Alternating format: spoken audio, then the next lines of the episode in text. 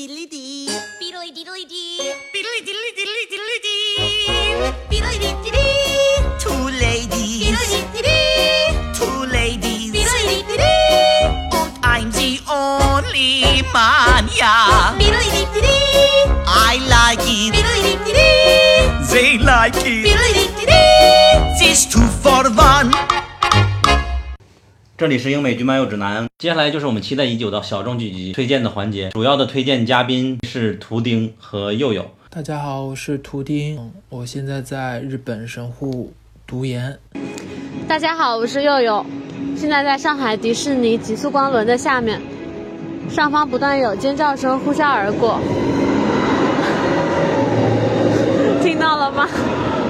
不过后面的具体介绍都是在长沙的时候录的。为什么是他们呢？因为只有他们看的剧多，能看到小众的，我们根本都看不到。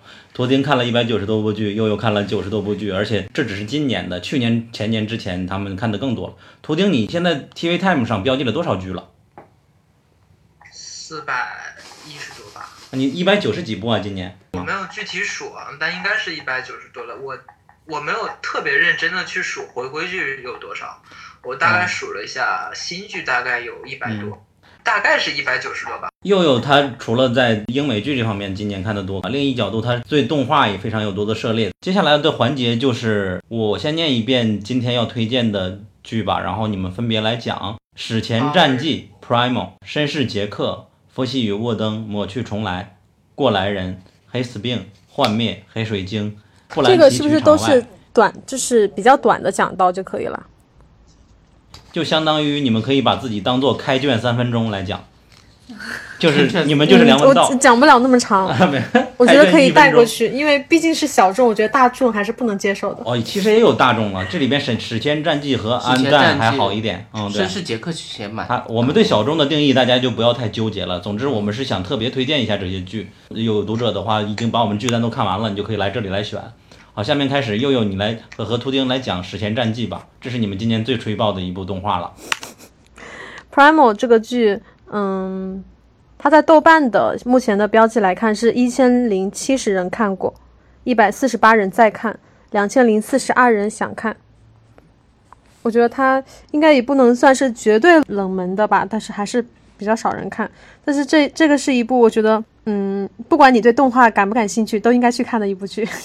我觉得这部剧是属于今年给我惊喜最大的一部剧，它真的是太惊喜了。因为之前看过它的预告片，因为它是那个 Rick and Morty 那家公司做的，就是 Adult Swim 在那个平台播放，对对对，然后当时看它的预告的时候，并没有太多的去关注它，只不过他说了这部剧，呃，预告的时候有没有说，我还真的有点记不太清了。但是你看的时候，你会发现它真的是，呃，它是没有台词的，然后它完完全全是在靠呃 BGM 和那个背景，呃，和它的那个画画面面去来吸引你的。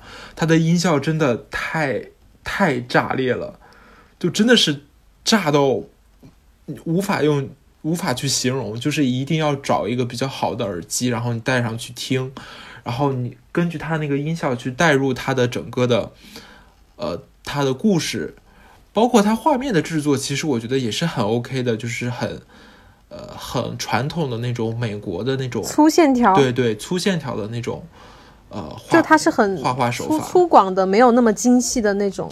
我觉得他最值得吹的还是他的那个音效，他的音效实在是太令人惊喜了。它的音效里模拟了很多大自然的声音，就是各种交织在一起。比如它开头的时候，就是它的画面给到的是一个一个溪水，溪水里它的那个就是那个水流的那种声音，然后嗯，大自然里那个那个风从那个风风从森林里吹过来的那种呃树叶沙沙的那种声音，还有那种那个鱼在水里游的那种，就是各种非常微妙的声音，它都它都能非常精细的把它表现出来，然后交织在一起。我觉得你可以当当做一个那种陪伴的那种声音，就是在你工作学习的时候都可以听，没有任何的那个阻碍。它是一部非常纯粹的动画，它没有现在很多动画的那些流行音流流行元素，比如说非常美型的角色，非常精致的画风，然后非常曲折的那种故事，或者是非常讨喜的人设，呃呃，什么强强弄 CP 啊之类的这种这种流行剧它都没有，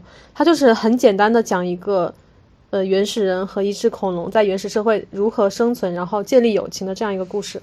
我说他们的他们的情感是非常真实的、真挚的。绅士杰克的话，其实，嗯，因为他是，嗯，好像也是小说改编的，是小说还是还是自传改编的。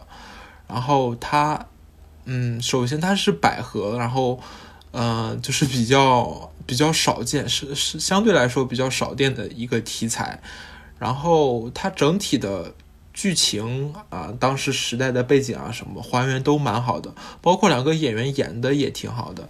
然后颜值也蛮高的，所以说这部剧当做一部百合剧，然后你如果喜欢，嗯，百合题材的话，百合其实在美剧当中，特别是英美剧当中，应该算相对来说不是那么多，相对于男性就是同性之间相比，应该算相对来说比较少的。所以说，嗯，这部剧它整体制作什么的都蛮好的，所以说还是值得去看一下的。如果你喜欢这个题材的话。特别是那个女主是演过那个福斯，对，她是福斯特医生的那个女主，所以说演技上应该是没有什么可诟病的。嗯，其他的，它的制作非常优秀。对，因为是因为是 BBC 的，嗯，我没记错，应该是 BBC 的吧？BBC 和 HBO 合拍。呃，对，一般 BBC 制作的话。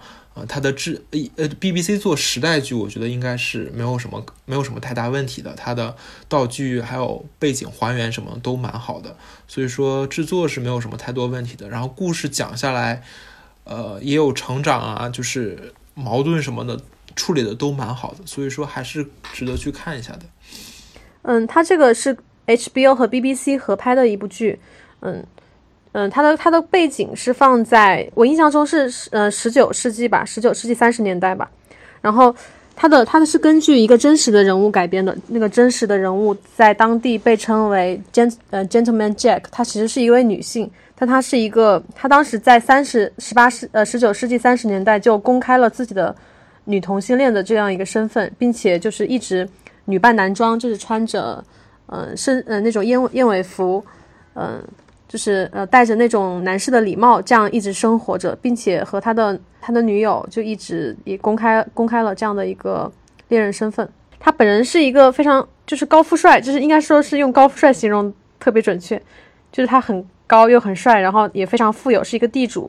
然后他自己也会写一些传记，写一些日记，就是他的故事就是讲他和他周遭的遇见的。家人啊，还有恋人啊，对这些人的之间的关系。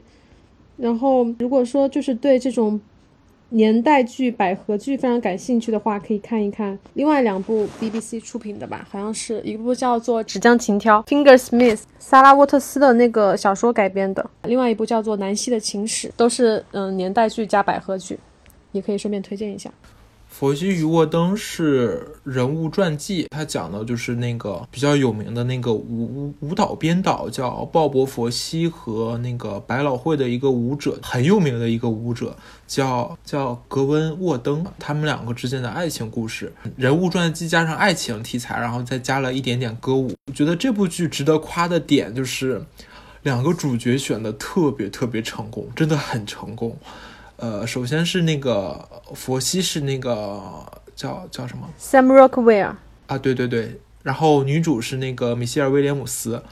然后他们两个真的，首先是他们两个人选角很成功，就是你把他们的定妆照和佛西和沃登本人的照片放在一起，会发现，首先两个人他们气质就很像，其次就是他们的演技真的演技炸裂，真的是没有什么去挑瑕疵的地方。影帝影后级的表演特别成功，所以说他们两个在这次艾美奖提名，呃呃，女主好像是获奖，男主没有获。他们提名，我就很希望他们获奖，因为真的演的特别特别好。嗯，除此之外，就是呃，我印象较深的就是第一集开场的那个歌舞也是蛮好听的。然后你可以通过他们这部剧的这个传记，然后去了解一下他们他们两个人。也是蛮好的，我记得好像就是那个挺有名的一一个一个歌舞剧叫什么，好像也是佛西这个人导的，就是前一阵特别火的那个，就是他们女的在监狱里复仇的那个叫什么？嗯，那个歌舞好像也是和佛西有点关系。我也是看这部剧，然后自己去查资料才知道的。哦，《抹去重来》这部剧也是稍微有一点点意外的，没有想到会是这么一个表现手法。然后剧情的话，其实还稍微有一点点烧脑的感觉。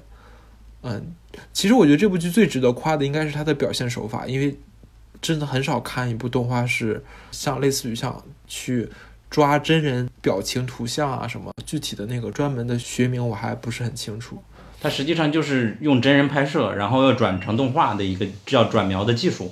转描转描的就是，它是有一个转描机，转描机是你先用真人拍好一段视频，然后你把拍好的视频放在这个转描机上，它会逐帧逐帧的投射在一块玻璃上，然后投射在玻璃上之后，然后再画师再一帧一帧对照着这个真人的影像，再把它描绘出来。它这里边不是逐帧来改，也有一些原创的地方，就是可能是，但是大多数都是通过拍摄来的，而且都是用真人演员来演一遍嘛。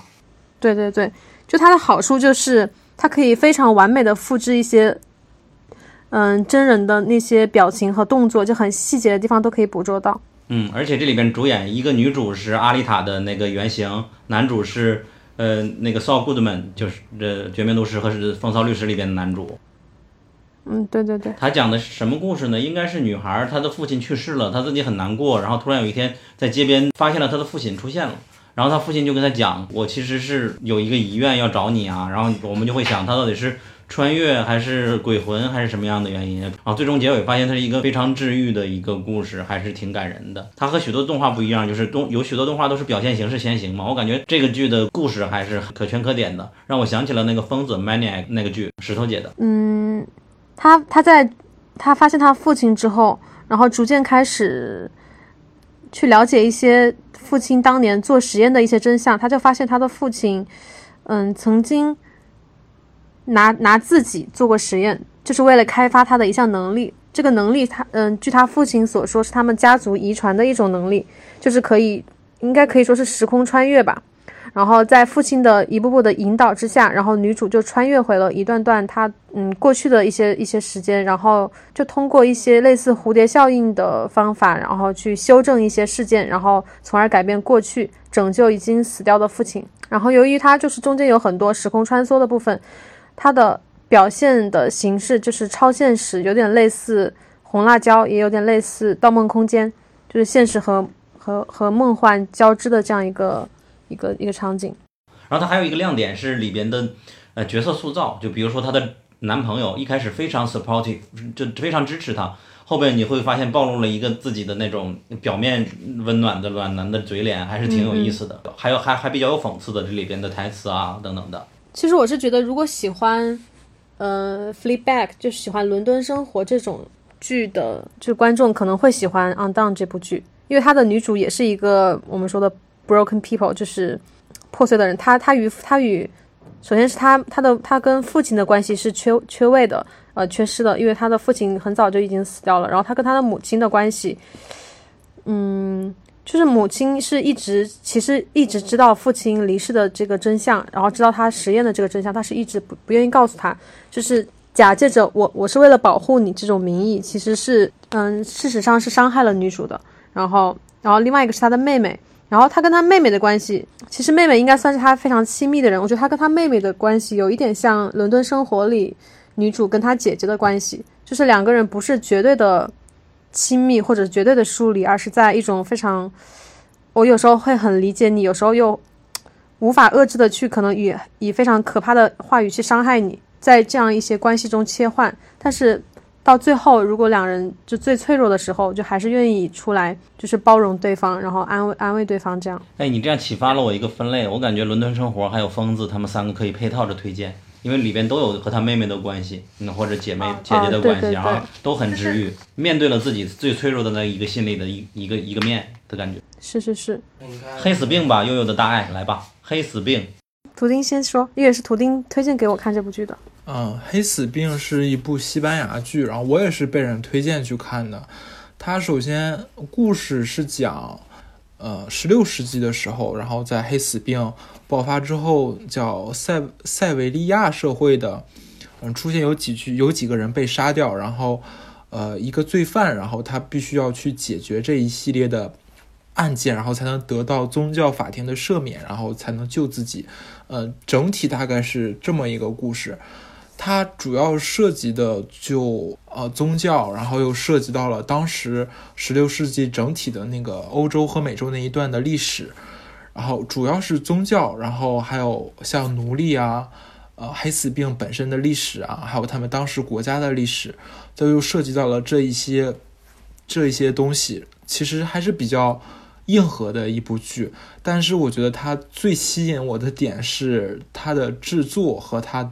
就是它整体道具制作是很优秀的，呃，我印象当中就是他当时拍一个远景，他们整体当时的那个场景还原的，就是给你一种嗯设身处地的感觉。然后它剧情，嗯，因为其实是西班牙语，所以说有的时候你听不懂，你只能单纯看字幕，可能代入感没有那么强。但是它整体的制作是很优秀的，然后你可以了解到关于宗教的一些东西。但是它的这个宗教其实还是可以，呃，大概可以能理解。它不像今年有一部剧叫《玫瑰之名》，我不知道有没有人看。《玫瑰之名》那部剧是小说改编，但是那部剧就是属于完完全全，你得了解这个宗教你才能看得懂，或者是。你边看边去查关于宗教的一些东西，才能去看得懂的。但这一部剧其实就是看起来没有那么复杂，因为它整体的主线是，呃，是在讲这个人去调查这这这一系列的呃凶杀案的这么一个故事。它不是以宗教为主的，但是呃，你得了解这相对应的宗教。所以说，嗯，这部剧稍微有一点点的门槛，但是你当做它是一个。呃，罪案剧去看的话，其实还是相对来说比较好的。悠悠可以简单补充吗？嗯，我在，嗯，因为我们的微博，啊，发了好多感叹号的推荐语，就是悠悠写的，看来真的是真爱的。因为第二季我还没有看，主要是因为好像还没有看到国内有字幕组翻译。你先骗别人一起去快追，然后结果没看第二季。反正看就看就对了，因为因为第二季。第二季的它每一款先导预告我都是看过，就是它的它的先它的每一款预告，我觉得是吊打我今年看过所有剧的预告的。哦，对，就它的制作来说，就是它的制作真的很优秀。你没有想到他会把当时的那个场景还原的特别巧思，特别巧思。我觉得这部剧更打动我的应该是它的制作，它的剧情其实我因为没有看第二季，第二季到现在为止没有没有字幕组在发，可能是因为真的太小众了。呃，它的制作真的是特别优秀的，包括我看第二集，它整体的预告也是水准是没有下滑的。而且我觉得这部剧是非常适合那种硬核的观众，就是说，就是你看剧不是为了消遣，你是真的想就是看出点名堂来，就是或者是说，比如说你看历史剧，你是真的想要获得一些历史知识，我觉得很适合这一类的观众，因为他你看这部剧，它是虽然是围绕黑死病，然后。呃，围绕一个调查一个案件来展开，但是就通过调查这个案件的过程中，它它就串起了就十六世纪的欧洲的一些历史，还有地理的知识都有涉及到，还有一些你会知道一些关于基督教新教他们一些派系的一个斗争，这样一个还有皇权的一个蝶变，还有一些阶层的呃斗争和融合这样一些知识。然后就它它是很自然的串在一起，不不是那种生硬的把这个背景知识灌输给你。它不是，对，它不是，它是通过这个案件，然后把宗教、历史还有其他的一些东西给你串起来，所以说你不会那么无聊，那么干涩，会那么就是那看的那么晦涩难懂。你不会觉得是被硬塞了这么多知识，然后无法消化，你是就是一步一步去摸索的这样一些东西。所以说，像《玫瑰之名》那部剧，它虽然也是通过。凶案凶案穿的，但是它主要还是和宗教有关。就是我觉得《玫瑰之名》没有黑死病那么好看，我觉得可能是《玫瑰之名》太晦涩难懂了。因为它虽然《玫瑰之名》也是，他们俩其实有一点点像，都是通过一个凶杀案，然后去破案，然后去了解宗教啊什么什么的。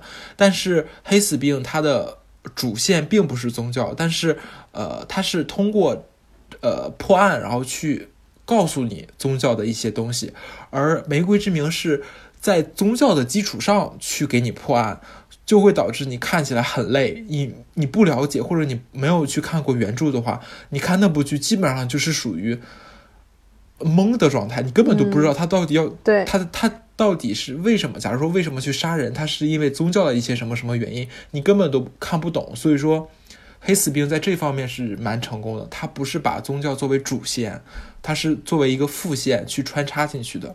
如果你只是单纯的想看一个很精彩的故事，你不想去了解什么十六世纪的欧洲历史、宗教那些东西，你可以去看，完全没有任何的关系。就是你对这些知识一点没有一点了解，你去看，我觉得也是 OK 的。嗯，他的故事本身就足够精彩。听众朋友们、朋友们，如果你们有西班牙剧组的联系方式，请推荐给他们这一段语言，希望他们能够翻译第二季，谢谢。那我们接下来下一部动画是《幻灭 又是一部图钉推荐给我的，《幻灭》这部剧，他们的制作方应该是有辛普森一家的制作团队加入，可能是，所以说他的人物是和辛普森一家的那种感觉比较像的，就是那种圆圆的眼睛、圆圆的脸啊，那那那那种感觉。他这部剧就是属于一个很天马行空的一部剧吧，就是比较有趣。然后一定要让我推荐，它是讲一个什么故事？它第一集，它第一季讲了个什么故？呃，它其实第二季就是相当于第一季的后半段了。它其实一二季是完完整整的一个故事。就刚开始是找他之前的那个亲生母亲的死因，好像》。是佑老师好像说过，这是他最爱的动画，是吧？之一吧，之一之一，不能说最爱，最爱的太多了，可以给你讲五个小时讲不完。OK，下一部《黑水晶》。那部剧是我看的，呃，算第一部那种布偶去做的那部剧了，所以说它还是制作还是蛮精细的，特别是在第一集，我记得当时的其中一个那个那个公主啊，她去到那个图书馆，然后她打开那个书，然后它整体的那个特效，呃，我是没有想到的，包括它的整个的那个。呃，布偶它的制作也是，我觉得这个还是蛮需要时间的。它一个个去去勾勒他的整个的形象，到最后他去操作这个还是蛮复杂的一个，呃，一个拍摄手法。但是它整体的，嗯、故事其实，呃，没有那么抓我，因为它就是一个比较很常规的一个冒险剧，然后，呃，大家一起去打败邪恶势力。然后它的故事，我觉得没有什么特别需要夸的点，但是它的整体的拍摄手法和它的就是人偶，它的制作还是很值得去夸的。而且它好像是一部电影的外传还是番外的那种感觉，所以说，呃，你针对如果你是那部电影的粉丝的话，你去看再看这部剧的话，可能会有更好的观感。八二年的《黑水晶》电影的翻拍，在美国属于现象级的一个电影。我看第一部布偶剧是《东离剑游记》，是台湾制作的吧？我感觉那个剧情和打斗都还蛮美的。黑水晶我倒是没太看进去，但确实它的制作比《东篱剑游记》要精良很多。它是 Netflix 第一部布偶的剧。布偶作品，我们是不是 Sarah 咱们俩一起看过一个叫《女她》的电影？哦，那个也比较一言难尽的剧情，所以说真的用布偶来制作都是比较难的。女她是一个去年上影节获得什么一个特别奖的吧？我们很多影评人都很喜欢，但都很喜欢但他就也是用布偶做的一个世界的故事，然后都是耗时特别久来制作的。嗯，最后一个是《布兰奇曲二》，小西写的一个推荐语，悠悠来读一下小西的这段话呢。他说：“暂时忘记量产英英国罪案剧，来看这部法国悬疑罪案剧吧。”我没有办法读东西，哭了。我来吧，我来吧，我来吧，我受不了了。呃，《布兰奇剧二》，暂时忘记量产英国罪案剧，来看看这部法国悬疑罪案剧吧。故事设定在坐落于森林边缘的法国小镇，这里远离人烟，人口稀少。但就在这个地图上都会被忽略的小镇里，却隐藏着罪恶、贪婪和仇恨，以及最重要的，这里是最接近森林的地方。而森林里埋藏着可追溯至两千年前的黑暗秘密。女警官过往的经历和森林有关，他在探寻真相，也就是主线的同时，解决了小镇上一个又一个诡异的谋杀案。本来以为只是普通的破案剧情，却奇妙地混入了凯尔特神话。森林秘密逐渐引向神话中的神明。它的有趣程度远远超过谋杀案本身，这是本剧最大的亮点。在罪案剧疲软的当下，常规破案环节总是需要那么一点提神的元素。嗯，这就是我们的 Salander，他他非得要用挪威语让我们来读他的名字，他推荐的那小众剧了，推荐大家观看。实习一天半的播客练习生的录制即将结束，秃顶有什么想对大家说的吗？对大家说的呀，就是有时间多看看剧嘛，看剧还是蛮有蛮有意思的。昨天昨天我们看一部剧也花不了我们很多长我们时间，闲在家里没有事儿就点开看一看，嗯其实还蛮有趣的。不管是好剧啊还是烂剧，其实你看完了之后会对 一个类型或者是说一个故事有一个新的看法，或者是去了解更多的故事，我觉得还是还是蛮有趣的，而且真的嗯就看一看，花不了多长时间的。悠悠呢？嗯，我觉得是要把时间花在好剧上吧，花在好书、好电影、好剧、好动画上。呃，什么电影延长人的生命，我觉得好剧也是一样的。其实你要是看一部看一部好的剧集，你如果沉浸进去，感觉是会进入另一个，它会给你创造另外一个世界，这种感觉还是挺奇妙的。那这可能是电影不太能够给你的感觉吧，因为电影的时长毕竟是时长受限。呃，我感觉这就是剧的最大的优优点，它可以通，它可以真的完整展示一个世界，而不是像电影篇幅受限嘛。今天的录音就结束了吧？我们接下来还会有至少三期重磅节目，一是二零一九年最佳喜剧，是我们笑声最多的一期；二是二零一九年最佳的回归剧和完结剧。这一年回归的剧普遍都很棒，完结且没有烂尾的剧也非常多。听完播客你就可以放心追了。三是五年内最佳的精品剧。我们会在这里重新定义一下美剧的分水岭。在《绝命毒师》后的流媒体时代，评价一部剧集的标准早就已经发生了变化。在新的标准下，最佳的剧会有哪些呢？敬请期待。播客新开张，拜托大家多多推荐，非常感谢。祝大家二零一九年哦，不对，祝大家二零二零年快乐。I knew a man, Bojangles, and he'd dance for you. In worn out shoes, with silver hair, a ragged shirt, and baggy pants.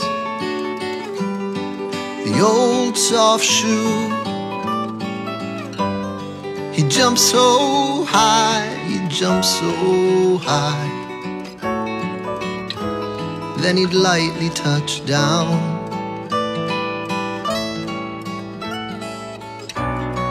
Mr. Bojangles, Mr. Bojangles, Mr. Bojangles, dance. I met him in a cell in New Orleans. I was down and out. He looked to me to be the eyes of age as he spoke right out. Talked of life, he talked of life. He laughed, clicked his heels, and stepped. He said the name Bojangles and he danced a lick across the cell. He grabbed his pants, a better stance, whoa, we jumped up high. He clicked his heels. Let go a laugh, let go a laugh. Shook back his clothes all around.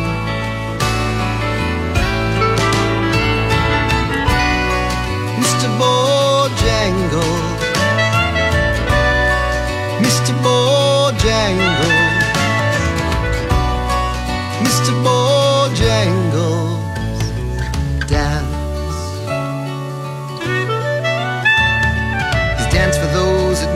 shows and county fairs. Throughout the South, he spoke with tears of 50 years, how his dog and him. They traveled about His dog up and died, he up and died. After 20 years, he still grieves. I dance now at every chance in honky tonks for drinks and tips. But most of the time I spend behind these county bars. Cause I drink a bit. He shook his head, and as he shook his head, I heard someone ask, please.